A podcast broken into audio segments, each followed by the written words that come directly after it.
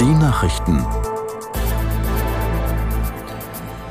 Um 6.30 Uhr mit Michael Hafke. Die USA haben ihre Entscheidung verteidigt, der Ukraine Streumunition zu liefern. Der Schritt sei ihm schwer gefallen, sagt US-Präsident Biden. Es habe eine Weile gedauert, bis er die Empfehlung seines Verteidigungsministeriums angenommen habe. Aus New York, Claudia Sarre. Einer der Hauptgründe sei, sagte Joe Biden in einem CNN-Interview, dass in der Ukraine ein großer Mangel an Munition herrsche. Bidens nationaler Sicherheitsberater Jake Sullivan argumentiert ähnlich. Die Ukrainer benötigten diese Munition dringend, um russische Angriffe abwehren und ihre eigene Gegenoffensive vorantreiben zu können. Wie bereits am Tag zuvor stieß die Entscheidung der US-Regierung bei Menschenrechtsgruppen auf scharfe Kritik. Auch UN-Generalsekretär Guterres reagierte ablehnend. Er machte klar, er wolle nicht, dass weiterhin Streumunition auf dem Schlachtfeld eingesetzt werde. Der türkische Präsident Erdogan hat in Istanbul mit seinem ukrainischen Kollegen Zelensky über eine mögliche NATO-Mitgliedschaft der Ukraine gesprochen. Das Land verdiene einen Beitritt, sagte Erdogan. Weiteres Thema war das Getreideabkommen, das in zehn Tagen ausläuft. Aus Istanbul Uwe Lüb. Erdogan sagte, er bemühe sich darum, dass das Abkommen über den Getreidekorridor verlängert wird. Das werde eines der Themen sein, über die er kommenden Monat mit Putin in der Türkei reden wolle.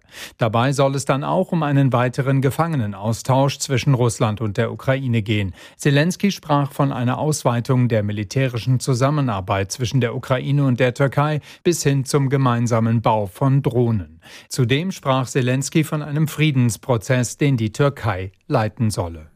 Entwicklungsministerin Schulze gibt das im Koalitionsvertrag vereinbarte Ziel auf, wonach die Ausgaben für Entwicklungshilfe gleichermaßen steigen sollen wie die für Verteidigung.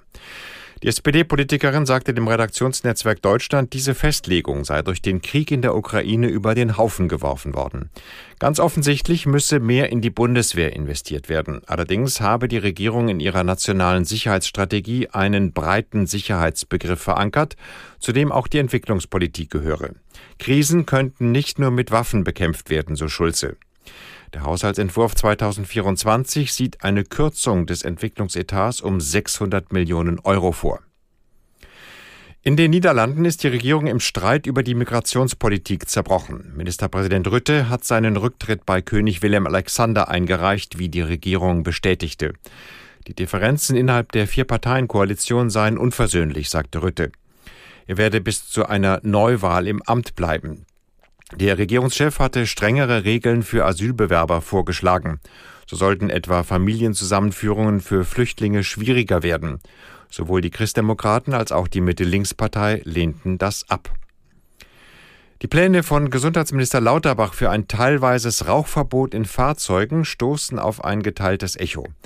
In den Reihen der Ampelkoalition sowie in der Opposition gibt es Zweifel daran, dass sich das Verbot umsetzen lässt. Aus der NDR Nachrichtenredaktion Uli Petersen. Lauterbach möchte das Qualmen in Autos gesetzlich verbieten lassen, wenn darin Minderjährige oder Schwangere sitzen und begründet das mit den Gefahren des Passivrauchens. Die sucht- und drogenpolitische Sprecherin der FDP-Fraktion Lüttke reagierte deutlich, der Minister wolle mündige Bürger bevormunden, sagte sie dem Redaktionsnetzwerk Deutschland. Lauterbach ziele offenbar auf eine komplett rauch- und alkoholfreie Gesellschaft. Diesen Gesundheitswahn solle er bitteschön im Privaten ausleben. Der ADAC sieht Lauterbachs Vorstoß auch deshalb kritisch, weil es kaum Kontrollmöglichkeiten gebe. Das Deutsche Krebsforschungszentrum, das Kinderhilfswerk und die Bundesärztekammer befürworten dagegen die Pläne. Bei dem neuen sozialen Netzwerk Threads hat sich nach eigenen Angaben in knapp zwei Tagen rund 70 Millionen Nutzer angemeldet. Die App gehört zum Meta-Konzern und ist ein Konkurrent zu Twitter. Aus San Francisco Nils Damz. Wie bei Twitter stehen bei Threads vor allem kurze Texte im Mittelpunkt. Auch die Optik ähnelt dem Netzwerk von Milliardär Elon Musk. Threads ist eng mit der Meta-App Instagram verflochten. Das ist ein wichtiger Grund für den schnellen Anstieg der Anmeldungen. Wer Threads nutzen möchte, muss auch einen Instagram-Account haben. Die Anmeldung ist dann sehr unkompliziert. Auch Follower können auf Threads übertragen werden. Instagram hat im Monat rund zwei Milliarden aktive Nutzer. Threads ist in aktuell rund 100 Ländern verfügbar. Wann die App auch in Deutschland und der EU startet, ist noch nicht bekannt. Das waren die Nachrichten.